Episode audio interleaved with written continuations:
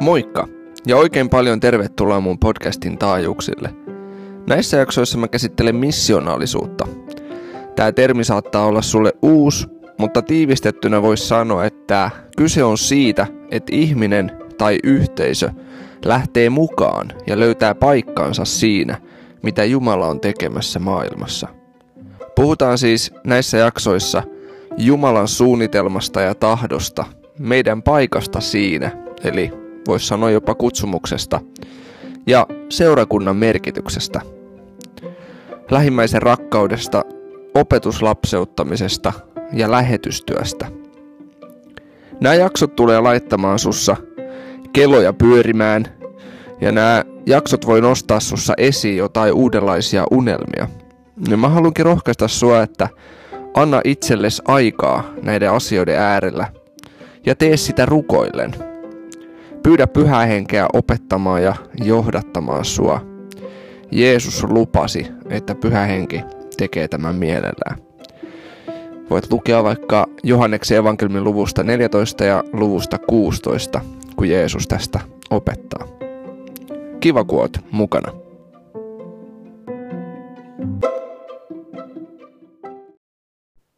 Edellisessä jaksossa me puhuttiin Jeesuksesta, siitä miten Jumala tuli ihmiseksi ja näin omassa missiossaan, omassa tahdossaan oli valmis äärimmäisyyksiin. Niin paljon Jumala rakasti ihmiskuntaa, että tuli itse ihmiseksi, jotta hän voi pelastaa meidät ja löytää yhteyden meihin. Puhutaan tässä jaksossa Jeesuksen antamasta lähetyskäskystä. Tämä on varmaan Uuden testamentin yksi luetuimpia tekstejä ja käytetyimpiä tekstejä, jos vaikka tutustutaan seurakuntien strategioihin tai seurakuntien päämääriin, niin tämä teksti yleensä löytyy sieltä. Lähetyskäsky löytyy Matteuksen evankelmin luvusta 28 ja luetaan sieltä jakeesta 16 eteenpäin. Tämä on raamattu kansalle käännös, mistä mä luen. Ne yksitoista opetuslasta menivät Galileaan, sille vuorelle, minne Jeesus oli käskenyt heidän mennä. Kun he näkivät hänet, he kumartuivat palvomaan häntä, mutta muutamat epäilivät. Jeesus tuli heidän luokseen ja sanoi heille, minulle on annettu kaikki valta taivaassa ja maan päällä. Menkää siis ja tehkää kaikista kansoista minun opetuslapsiani. Kastakaa heidät isän ja pojan ja pyhän hengen nimeen ja opettakaa heitä pitämään kaikki, mitä minä olen käskenyt teidän pitää. Ja katso, minä olen teidän kanssanne joka päivä maailman ajan loppuun saakka. No tarkastellaan tätä lähetyskäskyä nyt sitten vähän tarkemmin. Ensinnäkin lähetyskäskyn ensimmäinen kohta on tämä. Jeesus sanoi, että minulle on annettu kaikki valta taivaassa ja maan päällä. Tässä on siis ikään kuin pohja ja perusta lähetyskäskylle. Jeesushan sanoo sen jälkeen, että menkää siis. Eli tämä minulle on annettu kaikki valta taivaassa ja maan päällä. Se on sellainen hyvä pohja ja hyvä perusta tämän käskyn toteuttamiseen. Eli kristitty, joka haluaa toteuttaa lähetyskäskyä, tai yhteisö, joka haluaa toteuttaa lähetyskäskyä, niin heidän on hyvä muistaa, että Jeesukselle on annettu kaikki valta. Loppupeleissä ei ole kyse meidän voimasta, meidän ää, jaksamisesta tai saavutuksesta tai kyvyistä, vaan on kyse Jumalan vallasta, Jumalan valtakunnasta. On kysymys Jeesuksen herruudesta ja, ja me saadaan sen pohjalta ja sen perustalta toteuttaa tätä käskyä. No sitten äkkilukemalta ei välttämättä tuu huomanneeksi suomenkielisessä käännöksessä ei näitä ää, samalla tavalla tuu ilmi, mutta siis itse asiassa, jos tarkkoja ollaan, niin tässä lähetyskäskyssä on vain yksi varsinainen käsky. Eli tämä verbi tehkää opetuslapsia. Se on ainut imperatiivi, eli käskymuodossa oleva verbi. Ja nämä kaikki muut verbit, mennä, kastaa ja opettaa, ne on partisiippimuodossa. Eli siis ne on alisteisia tolle lauseen pääverbille, joka siis on tämä tehkää opetuslapsia. Ja moni onkin sanonut, että lähetyskäskyn nimi pitäisi oikeammin olla opetuslapseuttamiskäsky, koska tehkää opetuslapsia on nimenomaan tässä käskyssä se varsinainen käsky, ja sitten nämä muut verbit, mennä, kastaa, opettaa, ne on alisteisia tälle verbille. Totta kai liittyy siihen selkeästi ja liittyy siihen kiinteästi. Joissain käännöksissä sanotaankin, että opettamalla heitä, eli siis tehkää opetuslapsia opettamalla jne. No tämä ei tietenkään tarkoita sitä, että nämä muut asiat tässä olisi jotenkin vapaaehtoisia tai Jumalan suunnitelman ulkopuolella, mutta paljastaa sen, että mikä tässä käskyssä on oikeasti oleellisinta, mikä tässä käskyssä on oikeasti keskeisintä. Ja nimenomaan tämä opetuslasten tekeminen on tämän käskyn päämäärä ja tarkoitus. Me ei voida siis nostaa sieltä esimerkiksi kastamista tai opettamista keskiöön, vaan meidän täytyy nimenomaan nostaa keskiöön tämä opetuslasten tekeminen. Ja tämä on semmoinen teema, mitä tulen seuraavissa jaksoissa käsittelemään vielä enemmän ja tarkemmin. Tämä opetuslasten tekeminen, opetuslapseuttaminen. Siitä tässä käskyssä on kysymys. No sitten Jeesus sanoi, että menkää kaikkiin kansoihin, tehkää kaikista kansoista minun opetuslapsiani.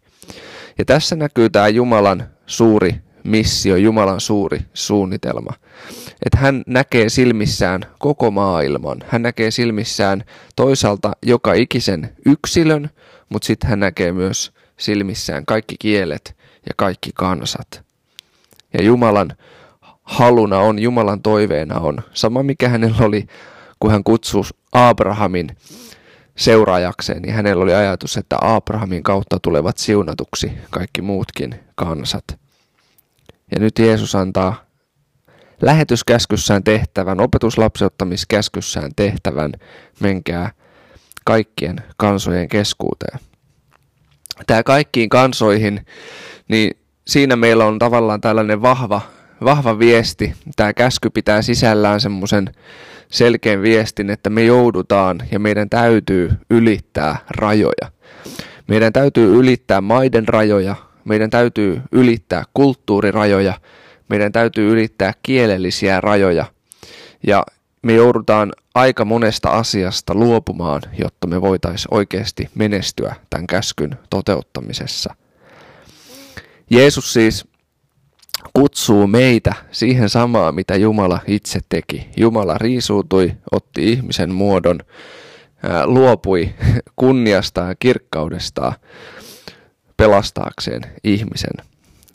Ja nyt sitten lähetyskäskyssä meillekin annetaan tehtäväksi mennä kaikkiin kansoihin, kaikkiin kieliin ja julistaa evankeliumia.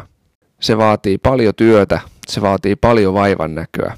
Me nähdään pelkästään apostolien kohdalla jo, kuinka paljon se vaati heiltä, kuinka vaikeaa heille oli alkaa kertoa evankeliumia joillekin muille kuin juutalaisille, kuinka vaikeaa heille oli ylittää niitä kulttuurillisia ja uskonnollisia rajoja, joihin he oli koko elämänsä aikana tottuneet. No sitten viimeisenä niin tässä käskyssä puhutaan kasteesta, eli ne, jotka seuraa Jeesusta, joille on julistettu evankeliumi ja valitsee elämässään seurata Jeesusta, niin heidät tulisi kastaa isän, pojan ja pyhän hengen nimeä. Ja sitten heidät tulisi opettaa olemaan kuuliaisia Jeesukselle. Tämä kasteelle meneminen on yksi osoitus tästä kuuliaisuudesta, mutta se kuuliaisuus Jeesukselle tarkoittaa paljon muutakin kuin kasteelle menemistä. Eli täällä sanottiin, että opettakaa pitämään kaikki, mitä minä olen käskenyt teidän pitää. Tarkoittaa sitä, että opettakaa heidät noudattamaan minun tahtoani. Eli nyt opetuslasten tekeminen tarkoittaa sitä, että me edesautetaan ihmisissä muutosta kohti Kristuksen kaltaisuutta. Me tuetaan, rohkaistaan, autetaan, kuljetaan rinnalla niin, että ihminen eläisi Jeesukselle kuuliaista elämää. No sitten on hyvä miettiä muitakin lähetyskäskyjä, mitä Jeesus antoi. Muistakin evankeliumeista löytyy lähetyskäsky. Ja selkeästikin nämä, tämä lähetyskäsky oli sellainen käsky, mikä toteutettiin tai kerrottiin tai annettiin useammankin kerran ja useammassa eri tilanteessa. Eli tämä oli Jeesuksen tärkeimpiä viestejä. Hän sanoi sen moneen kertaan ja monessa kohtaa. Ja nyt tutkitaan hetki näitä muita lähetyskäskyjä, mitä siellä kerrotaan. Nämä hienosti täydentää tätä Matteuksen evankeliumin lähetyskäskyä.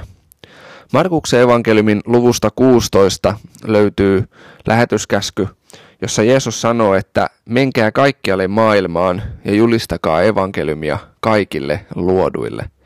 Ja tässä hienosti mun mielestä nostetaan esiin tämä, että Jumala haluaa saavuttaa ja kohdata jokaisen ihmisen myöskin yksilönä. Ei ole pelkästään kyse ihmisryhmistä tai massoista tai kansoista ja kielistä, vaan on kyse jokaisesta yksilöstä. Jumala haluaa, että jokainen ihminen tulisi hänen lapsekseen. Julistakaa evankeliumia kaikille luoduille. Ja tämä kaikille luoduille on mun mielestä myös mielenkiintoinen sanavalinta, koska se auttaa meitä näkemään, se muistuttaa meitä, että meidän tulee nähdä jokainen ihminen Jumalan luomana. Meidän tulee nähdä jokainen ihminen Jumalan kuvaksi luotuna ihmisenä. Olkoon se elämä kuinka sotkusta tai likasta tai rikkinäistä, sekavaa tahansa, niin tämä on se nähtökohta ja näkökulma, mikä meillä tulisi olla, että ihminen on Jumalan luoma tai ihminen on Jumalan kuvaksi luotu. Ja sillä tavalla meidän tulisi häntä kohdata ja kohdella. Arvostaen, kunnioittain ja rakkaudella. Sitten Jeesus jatkaa, joka uskoo ja saa kasteen, pelastuu, mutta joka ei usko, se tuomitaan kadotukseen. Sitten Jeesus vielä jatkaa, että nämä merkit seuraavat niitä, jotka uskovat. Minun nimessäni he ala, ajavat ulos riivaajia, he puhuvat uusilla kielillä.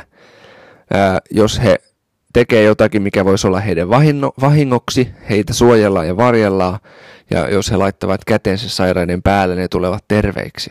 Ja myöhemmin sitten siellä vielä todetaan, että opetuslapset noudatti näitä Jeesuksen neuvoja ja merkit seurasivat heitä. Eli tapahtui ihmeitä ja tapahtui merkkejä julistetun sanan yhteydessä. Ja nämä on mun mielestä sellaisia juttuja, mitä meidänkin kannattaa etsiä ja rukoilla, ja jossa meidän kannattaisi rohkeasti toimia. Että kun me tavataan sairaita, niin me rukoillaan heidän puolestaan Jeesuksen nimessä, että he saisivat parantua. Me pyydettäisiin tätä kielellä puhumisen armolahjaa itsellemme, se on merkittävä ja, ja, ja erittäin hyvä armolahja. Mä oon tässä mun podcastissa aikaisemmin jakson tästä kielellä puhumisen lahjasta tehnyt. Voit kuunnella sen, jos et ole vielä kuunnellut. Ja meillä on myöskin rohkeus luottaa siihen, että, että, että jos me tavataan ihmisiä, jotka on demonien sitomia, niin meillä on Jeesuksen nimessä auktoriteetti olla heitä vapauttamassa – sitten Luukkaan evankeliumin luvussa 24, siellä lähetyskäsky menee tähän tapaan. Ja hän sanoi heille, näin on kirjoitettu. Kristuksen tuli kärsiä ja kolmantena päivänä nousta kuolleista. Ja parannusta syntien anteeksi antamiseksi on saarnattava hänen nimessään kaikille kansoille, alkaen Jerusalemista. Te olette tämän todistajat.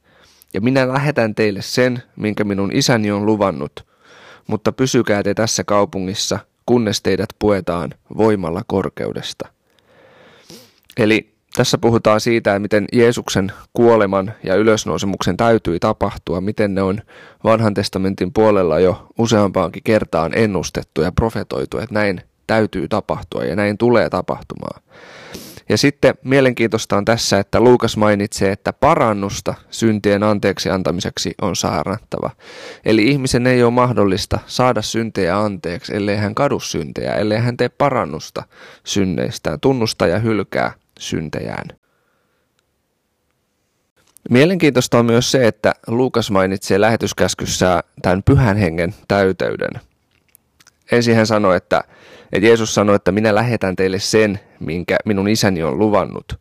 Ja sitten Jeesus antoi vielä erikseen käskyn, että pysykää te tässä kaupungissa, kunnes teidät puetaan voimalla korkeudesta.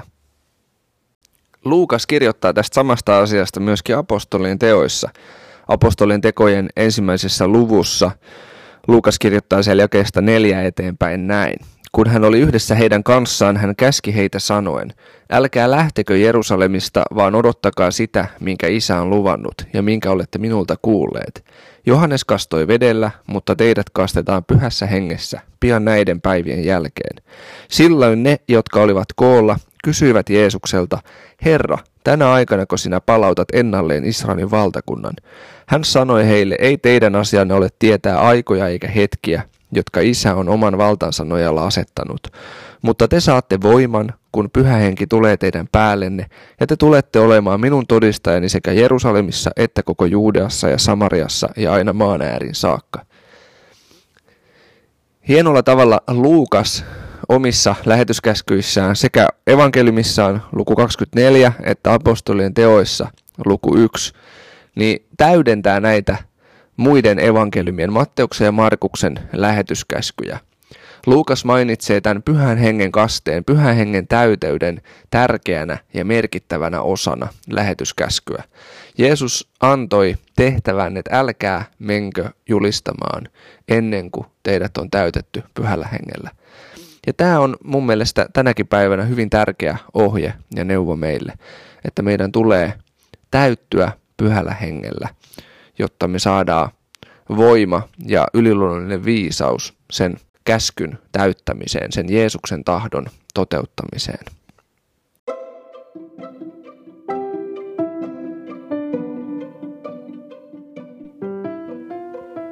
Ja siinä oli mun podcastin jakso tällä kertaa. Juteltiin vähän lähetyskäskystä. Toivottavasti tämä jakso sai sussa jotain uusia ajatuksia liikkeelle tai vähintäänkin vahvisti jotain sellaista, mitä sä oot aikaisemmin kokenut Jumalan puhuvan sun sydämelle. Voit vielä lukea vaikka ajatuksen kanssa noi lähetyskäskyt läpi, jos tuntuu, että meni pikkusen ohi. Matteus 28, Luukas 24 ja Markus 16 ja apostolien teot ensimmäinen luku. Sieltä nämä lähetyskäskyt löytyy. Rukoillaan sitä, että me saatais kasvaa Jeesuksen opetuslapsina. Me opittais kuulemaan vielä paremmin pyhähengen ääntä ja saataisiin semmoinen rohkeus ja myöskin itsekuria toteuttaa sitä, mitä Jumala on kutsunut meitä meidän elämässä milloinkin tekemään. Rukoillaan sitä, että, että Jumalan valtakunta saa menestyä myöskin meidän elämässä ja meidän elämän kautta.